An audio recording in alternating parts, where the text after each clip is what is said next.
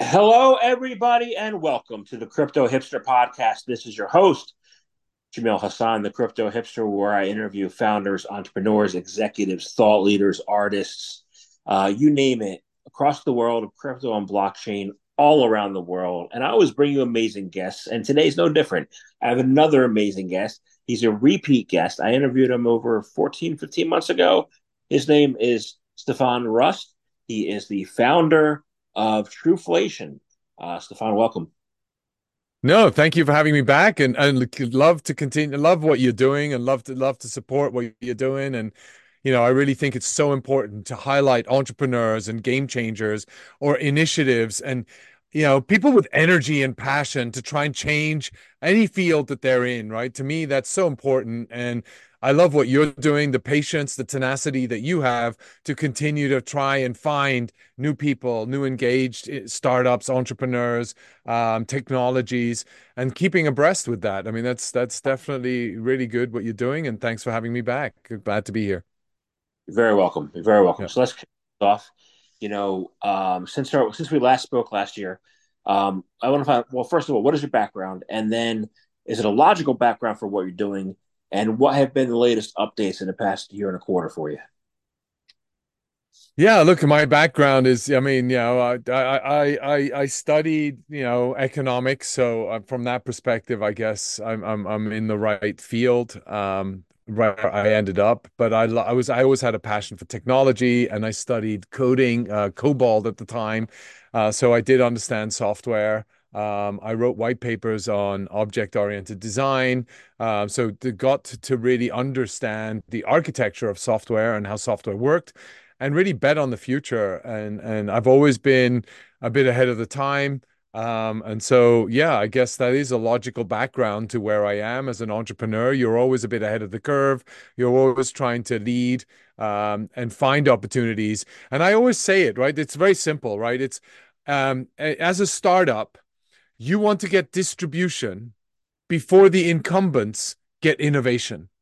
And so that's the race, right? It's really a space uh, uh, about time, right? It's like I have a window to bring my invent, invent invention to market or my innovation to market before the people that have the market distribution actually get the innovation that you're working on. And so that's that's the race and um yeah, that's that's sort of where I'm at. And we've launched truflation.com. So Truflation is really about bringing to market new innovation in real time as it relates to financial and economic data. So how do I bring that to market and get distribution faster in new systems that are looking for this data? And so that's really uh, where we're trying to really work on the blockchain and get the distribution really fast as more and more of the traditional world starts migrating onto the blockchain, how do we get it out into the blockchain faster so that it's available and visible um, than than anybody else? And that's really what we're doing right now. And we've been on that path in doing so. We've launched our TSN, Truflation Stream Network, um, and that is basically um, providing. We'll be able to provide on a decentralized basis to um, individuals um, the ability to access um, definitive reference po- reference point. It'll act as a definitive reference point for people seeking RWA pricing. Real, real world asset pricing. Real world asset pricing. Sorry, yes. So we we track a lot of housing market, you know, labor pricing, um, uh, uh, commodities, agriculture, energy, utilities, all of these pricings we aggregate together to calculate what is CPI, not only today, but what could it look like into the future? And how do we begin to predict where inflation could be going based on some of the historical data that we have as well as some of the economic indicators that are showing and showing and highlighting um, you know elements that are going to in this scenario it could go that way that scenario could go that way and and these other scenarios. So ultimately we have the ability to predict a positive medium and negative outcome and and what that looks like. And so that's really what we're building out right now through a decentralized fashion and making that available to um, for free on the one hand, but the more detail you want, the more features you want, ultimately, and the more interaction you want, the more you're going to have to support the Truflation Stream network to be able to do so. Interesting. Stream network. Okay, so when I think of inflation and I think of crypto, right? Yeah. We, we had an announcement by one of the presidential nominees or in this country this this year, Donald Trump, who was former president. He said, "We will never, ever, ever have a CBDC in the United States." Yeah. Every, working on that, right? One of the benefits it, I would think would be the ability to capture real current time inflation, right? But how how would you how does your platform differ in what you how you capture it versus what how a CBDC would capture it? So I don't know. I mean, in, in essence, you you can track immediately how much money you have in circulation and what the velocity of that money is, right? So you'd be able to track that, and that's one thing that a CBDC should be able to track, right? Whether it's actually decentralized or not doesn't really matter. I think the fear is that because money is the currency that we use to interact with each other and allocate resources and and and price resources, right? That's human labor, that's uh, that's commodities. It's all priced based on money, which is uh, uh, uh, is is the currency that in terms of how we current how we trade it. And because it's so important, if it's now in the power of a government that can at any point in time shut down that money. At the moment, no, but once I've got a bill in my hand, it's a tender that I can use and I can I can purchase a product or a service with that tender.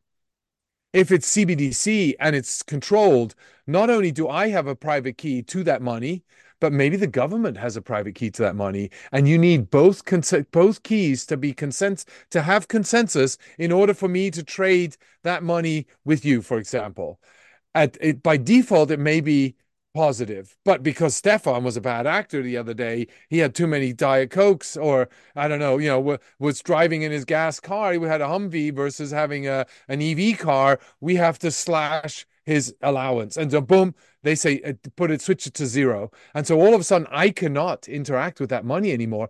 The hard-earned money that I had, somebody else is deciding how I spend it.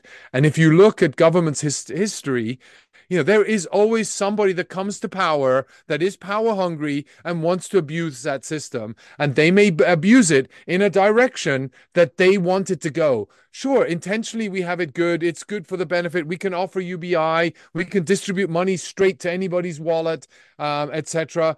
But you have the reverse side where I can shut it down. I can disenfranchise certain parts of the population versus others, even though the biggest contributors are actually the most valuable assets to a society or an economy, you may argue, right? And how do you find that? And that's where CBDCs become very contentious, right? I mean, there's a lot of contentious around contention around a CBDC, and I mean, I'm I'm I'm very much against it, but um, I'm trying to play, you know, sort of uh, uh, uh you know, where and what are the added advantages of it?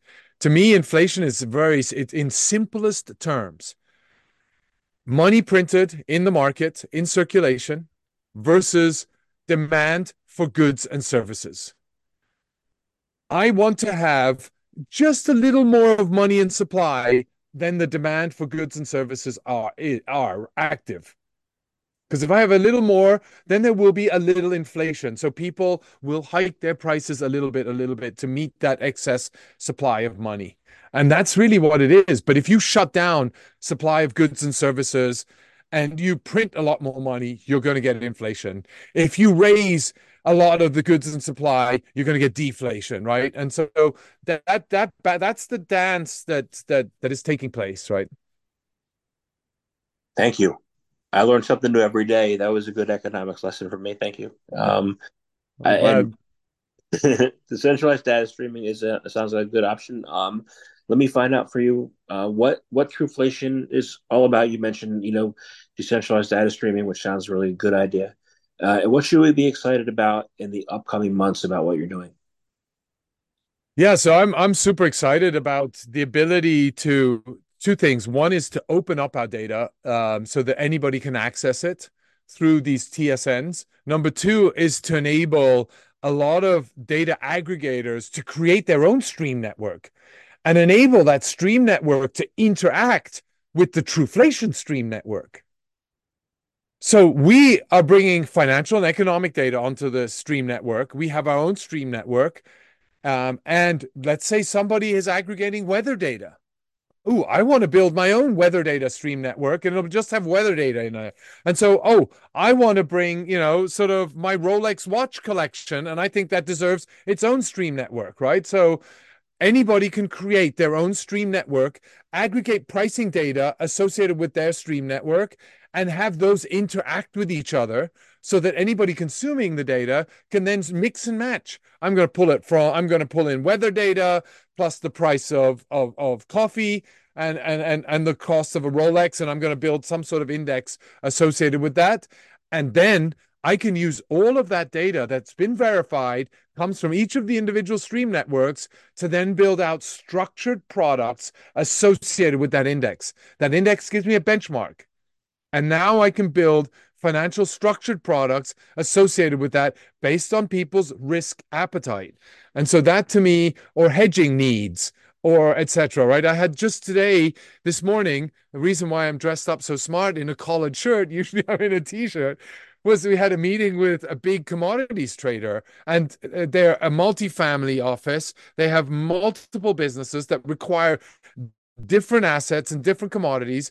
How do they hedge themselves? How do they trade that? And they were looking for products that I've never heard of, but I have to learn because I need to build a solution around this or work with a company that will build a solution around this. Snowballs, um, um, crab, these are all financially structured products that have a nice name that means something. and then, you know, how do you interpret that? How do you find people that build snowball structured products associated with the indexes that you're providing? And those, you mentioned Rolexes, right? So they, they don't have yeah. to be Rolexes. They could be Nikes. They could be yeah, sure, anything.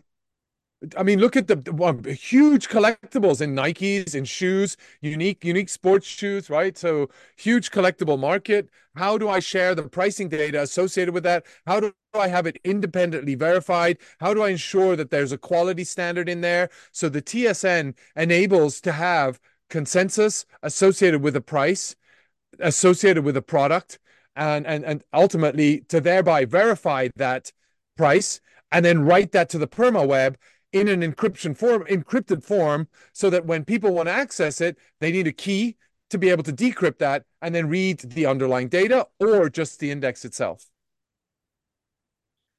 And you believe this structure, and, and it makes sense to me, uh, it would helps to create sustainability of making business decisions. Yeah, definitely. I mean, that's the idea where you know today uh, people that make business decisions based on economic data need a bloomberg terminal and that bloomberg terminal has curated content from a select set of editor editors that are paid for by bloomberg they decide what goes into the bloomberg terminal and then it's only visible to people that understand how to use the funky bloomberg keyboard and who are on are willing to pay from anywhere from two to two thousand dollars a month to twenty thousand dollars a month. How do we democratize that commercialization of data and then distribute the ability to you know democratize the editorial associated with how the data gets compiled and structured and delivered? Right. Makes sense. Um, and, and, we've decided to build out a front end called truflation.com. So if you go to the website, you can see some of the per, you know the visualizations that we chose to create um, off the TSN, right? And so that's we're taking the data from there. Um, and then we're presenting it in in that form and fashion. There's definitely improvements we can do, but that's what we've started doing. And maybe somebody else will want to build their own um, expression of of how to use that data. Awesome. So I want to talk about crypto. Yeah, I've noticed. I've noticed a funky thing that I. I mean, funky. It's funky to me. Yeah, it funky to everybody else. I value crypto projects and crypto, um, you know, companies based on the value that they bring to solve real world problems.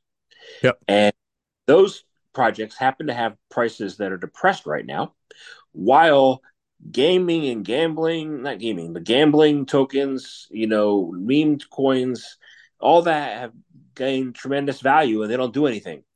Right. So I want to find out your thoughts on the future of blockchain tied to real world assets as opposed to just hype.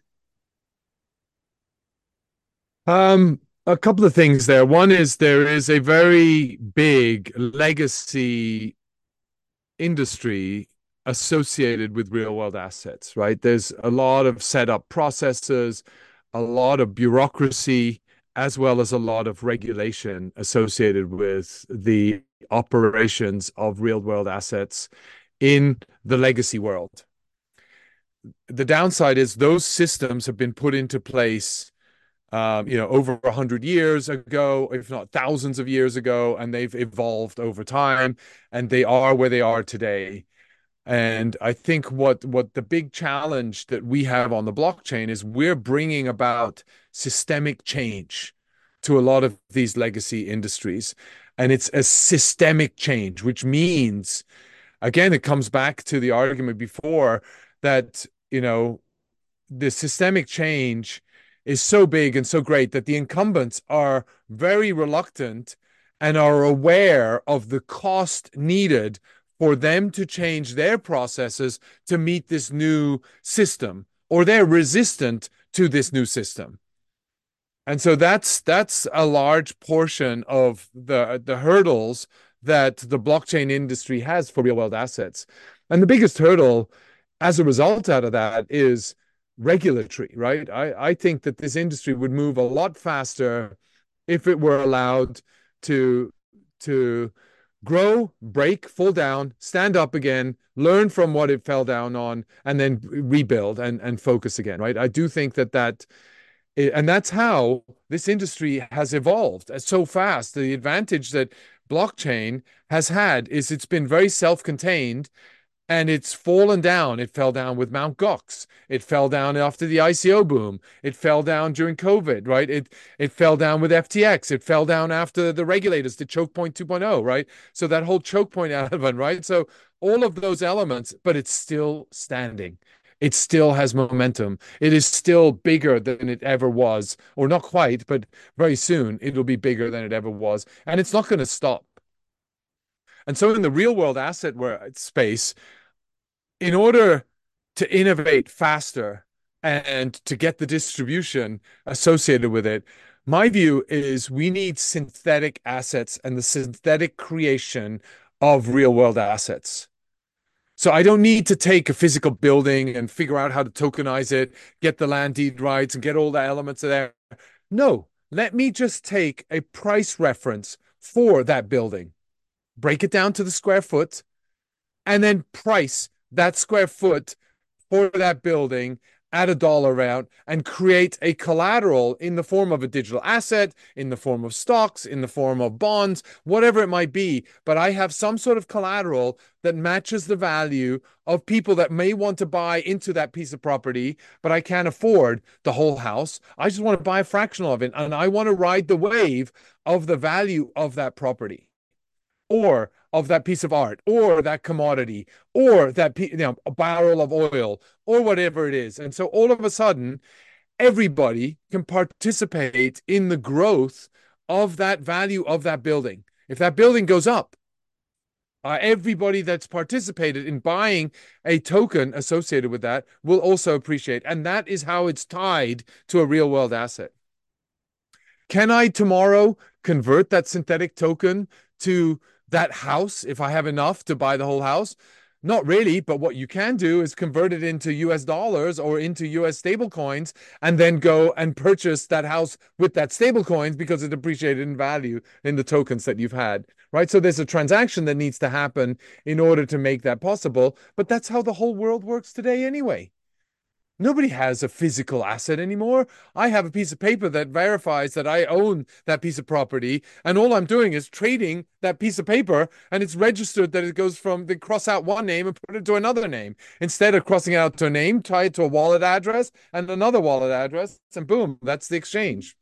And that's then verifiable on a ledger. It doesn't need to be a centralized ledger in some building where I need wet ink to be able to, and then have it notarized. Instead, it's on a ledger on the blockchain where everybody can see that trade and that exchange.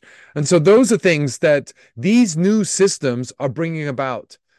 And there is a big reluctance by the incumbents, naturally so, and by the regulators who are funded by the incumbents through lobbying dollars to drive any kind of change.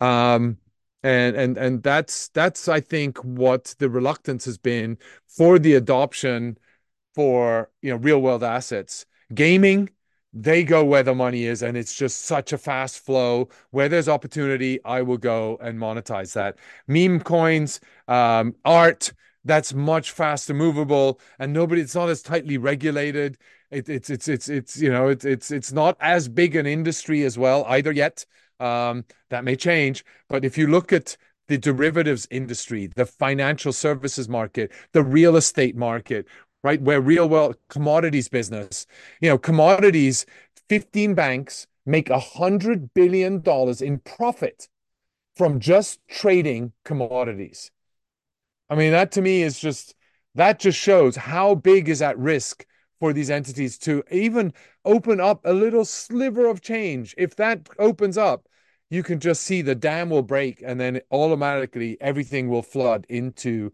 the the blockchain world where these new systems will enable much faster transaction speeds and at a lot lower cost because there are a lot less toll takers in the middle.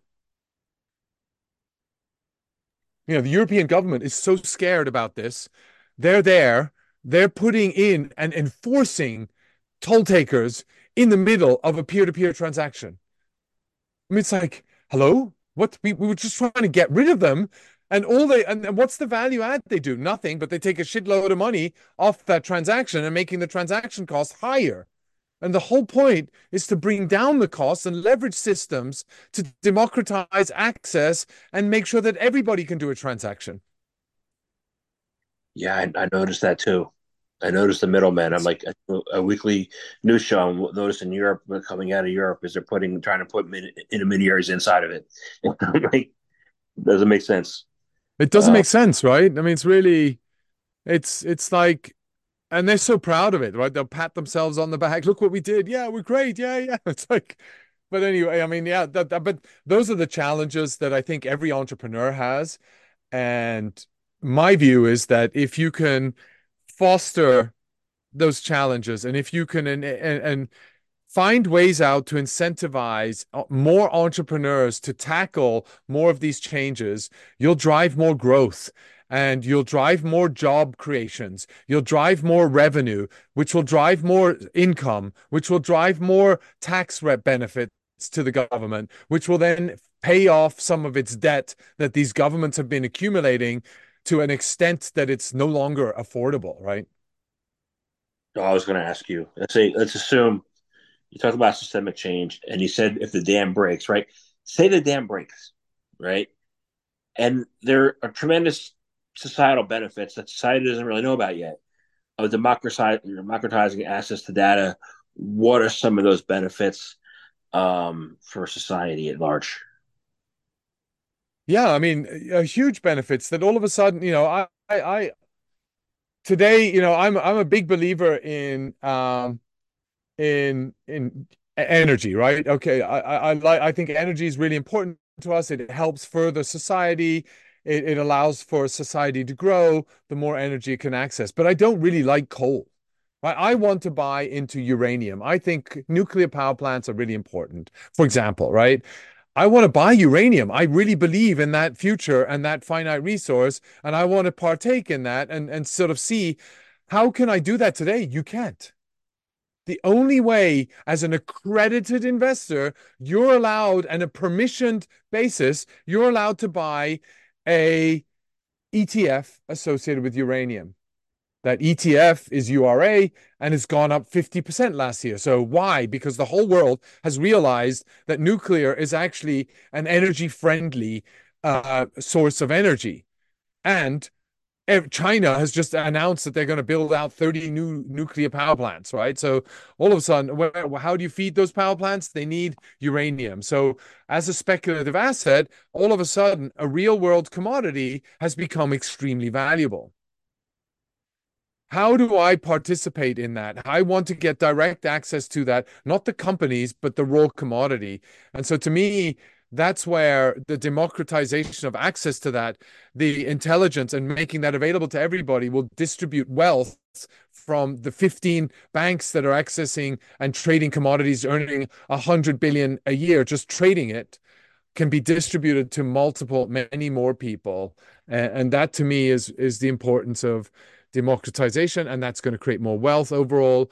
And you can do that not only in commodities, that happens across everything. You're contributing data to a system, to a data Truflation stream network. You're tagging pricing. You should be rewarded for contributing to that network. If you're contributing towards it, then how do you get rewarded for that? Again, another form of a job, right? I mean, it's another task that you're adding to an ecosystem and participating in an ecosystem and that's in all factors around that. I mean, we, you know, people call it slave labor or whatever. No, it's not. It's really you're sharing your data and you're making that data available and you're earning from that. And that's another source of income.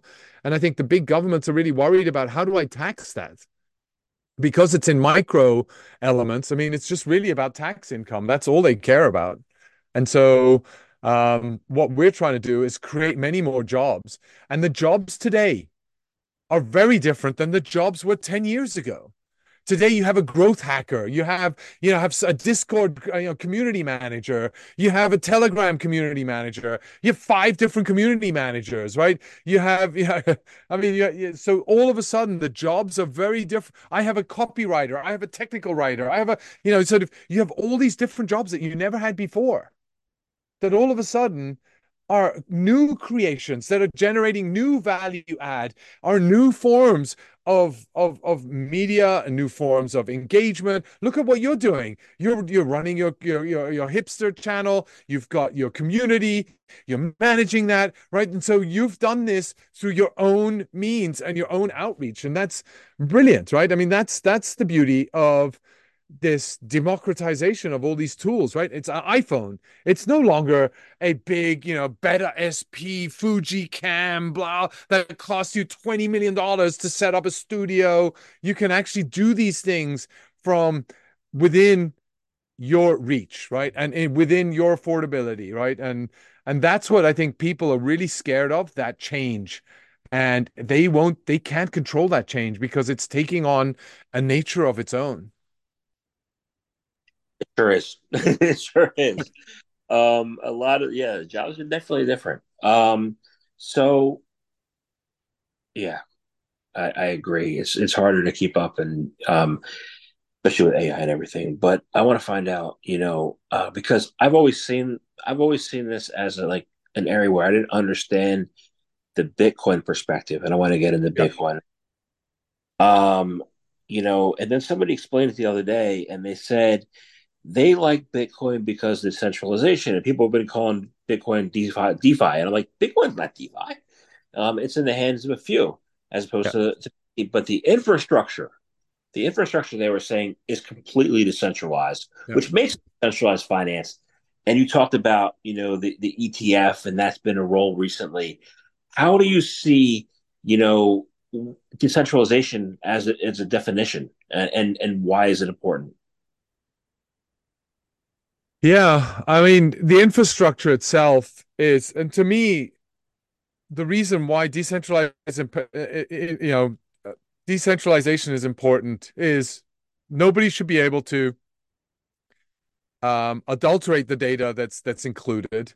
Nobody should be, you know, uh, there are elements that really is sort of immutability, right? Once it's written to the blockchain and the infrastructure, it's immutable. Why? Because multiple people are maintaining the accuracy of that data. Number two, consensus.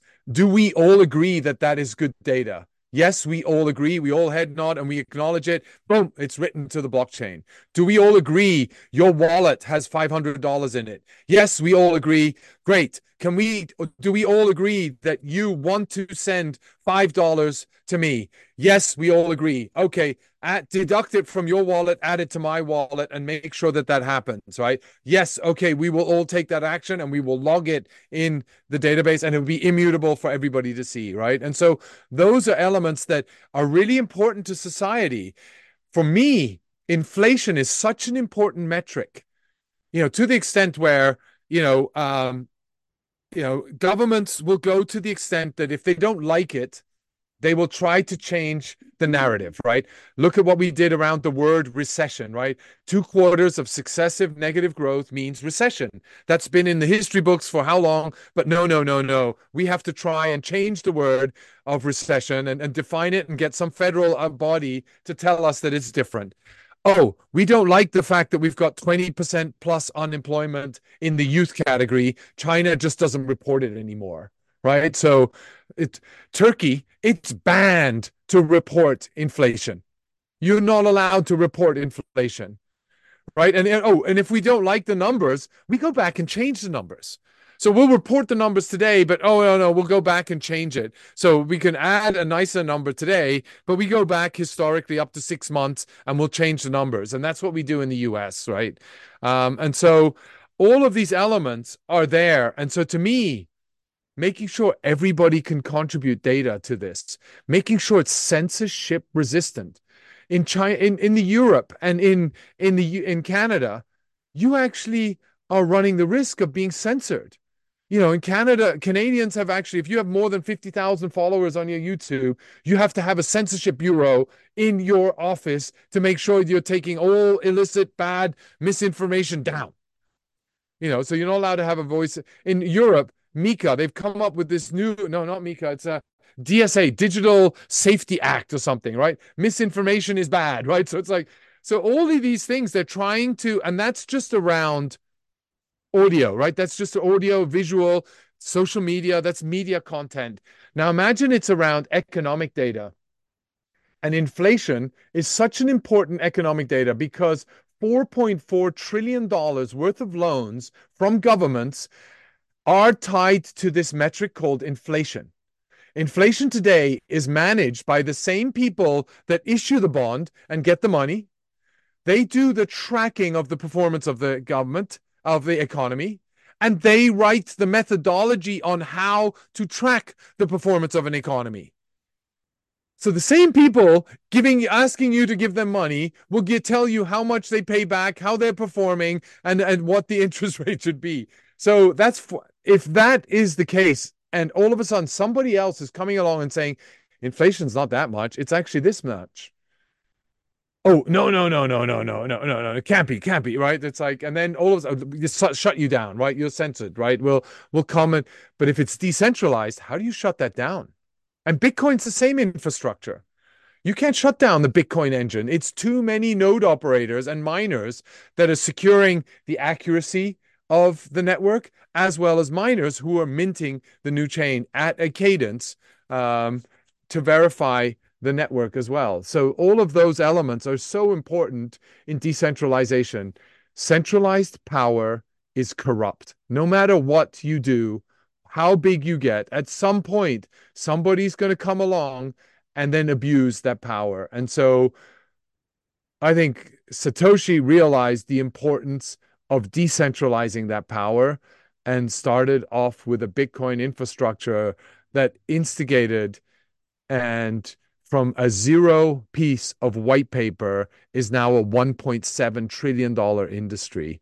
So that's come a long way um, in the span of what 10, 12, 15 years. Yep, it has. So um, I use Bitcoin as a segue because last yep. year when the, the subject of, of, our conversation was how a strong developer community and deflationary tokenomics will enable Ethereum to flip in Bitcoin in the right? Um, how's that changed? I mean, it has to have had changed, right? Are you still you still hold that belief? Um, and yep. and it's possible that Ethereum could be the one who gets flipped by maybe like an Injective or an Solana. So so yeah, Injective, yeah, yeah. No, I mean, um, uh, choice is great.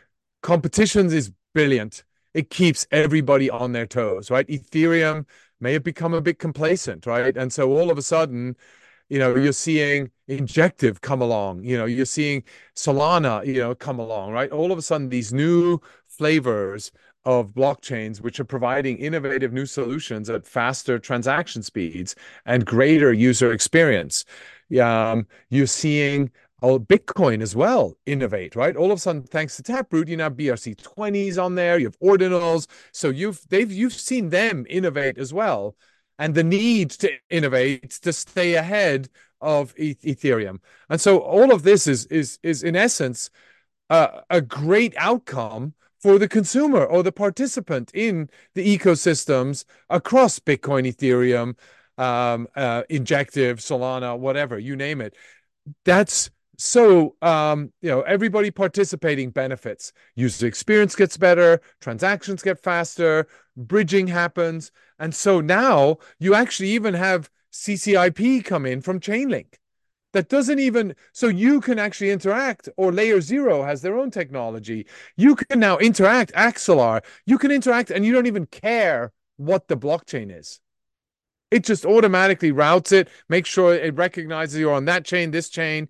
And so elements like that are going to be really important. I do believe that the developer community, the transaction volume, the liquidity on Ethereum is so diverse and so active and it's it's a very strong community. And will that flip in bitcoin? Um you know i don't know. Will will it be flippant i don't know but today i just see that momentum is still very strong on the Ethereum chain. It's interesting you mentioned Chainlink with the CCIP, and earlier you talked about yeah. the fractalization of ownership. Yeah, and you know, I don't want to say how much that my money's been frozen by Celsius because I had to I had to put up Celsius, but yep. you know, I didn't really have that money in my possession. I had it on paper, or not paper, but like like out there. So I didn't really feel that loss. Like I felt like an opportunity cost was lost, but I didn't feel like I lost something that I owned. Right. So how do we get to the spot where people will have money on the blockchain and in crypto and feel that they own something tangible that they can relate to? Um, I mean, I have that today. So I, you know, you have that today, right? I mean, at the moment, oh, well, Celsius wouldn't be on the blockchain, but I'm sure you have assets in in a self-custodial wallet. Uh, you have assets in a in a ledger. I have assets in my MetaMask. I have, you know, so I think everybody has a has a diversified portfolio of where they store their crypto and digital assets, and you know there are different ways to do that. Um, you know, I, I and it's it's self custody adds a level of freedom in my view right? I mean it's it's a bit like do i take public transport or do i take a car or do i have a motorbike or or whatever my instrument of transportation is? There are different preferences for different type of people and different abilities and accessibility for different types of people and so I think it's going to be the same with your money. I, am happy with my money in a bank account. I don't want it anywhere else. I want somebody to have the custody for me. I want a great user experience on my mobile phone. So I'm happy to give it to Celsius, right? And unfortunately, you know, Celsius um, was a bad actor and and and actually didn't report accurately how they were using their money, right? And FTX was the same thing. They abused the system. And we've had that over and over again in the traditional finance as well. There will always be bad actors and there will always be good actors. The ones that are around longer have what we call the Lindy effect. So people start to begin to trust them because they've been around longer and multiple and more and more people start to trust them because they're accurate. And I think over time, you know, it's shown that the longer you've been around, the more trustworthy you can consider it. Um, as long as you stay within people are still holding you accountable and that's the brilliance about you know the blockchains and the dapps on the blockchains and the wallets across the blockchains. There's so much competition. There's so much alternative that there's cons and open source software which constantly holds everybody accountable in the ecosystems. I'm, it's transparent. I see where the money's going. Oh, why is the money leaving that? Some analyst, some individual will come in and look under the hood and raise a point associated with this. And, you know, that happens over and over again that the community keeps uh, if it's not my community, then another community will keep this existing technology accountable and the people working on that technology accountable. And we want to see more of that. And busts will continue to happen as they do in the fiat world as well. It's just how quickly can we recover and what are the learnings from that bust so it doesn't happen again. The same sense. bust. yeah. Right? Makes. Yeah. Uh, you had different busts in the past seven years since I've been here, but um, yeah, awesome. So thank you very much, I, and and um, I want to thank you very much for your time today. I really enjoyed speaking with you again. I hopefully that we can do this on a you know annual basis or so, um, or maybe sooner if you have more things coming out that, in the pipeline. So, um, so I want to thank you uh, very much. And I have one last question, and it's um, how can people find out more information about you, about Truflation, about what you do? How can they do that? Yeah, please follow us on True. Go to truflation.com, check out our website, see what, and give us comments back. You know, and the best way to give us comments is through Twitter and Telegram and Discord. Truflation, those are the channels we interact with um, the users about. And if you want to set up a stream network, if you want to set up and be a data aggregator and you want to set up and be a node operator, there, there go on the website, sign up. We'll work with you and and we'll try to help you get this off the ground. So yeah, we're pretty open. I myself am srust99 on tele on Twitter. That's the best way to follow me. Awesome. Thank you very much for your time today. Thank you, Jamil. Always good and keep up the good work that you're doing. Thank you for having me again.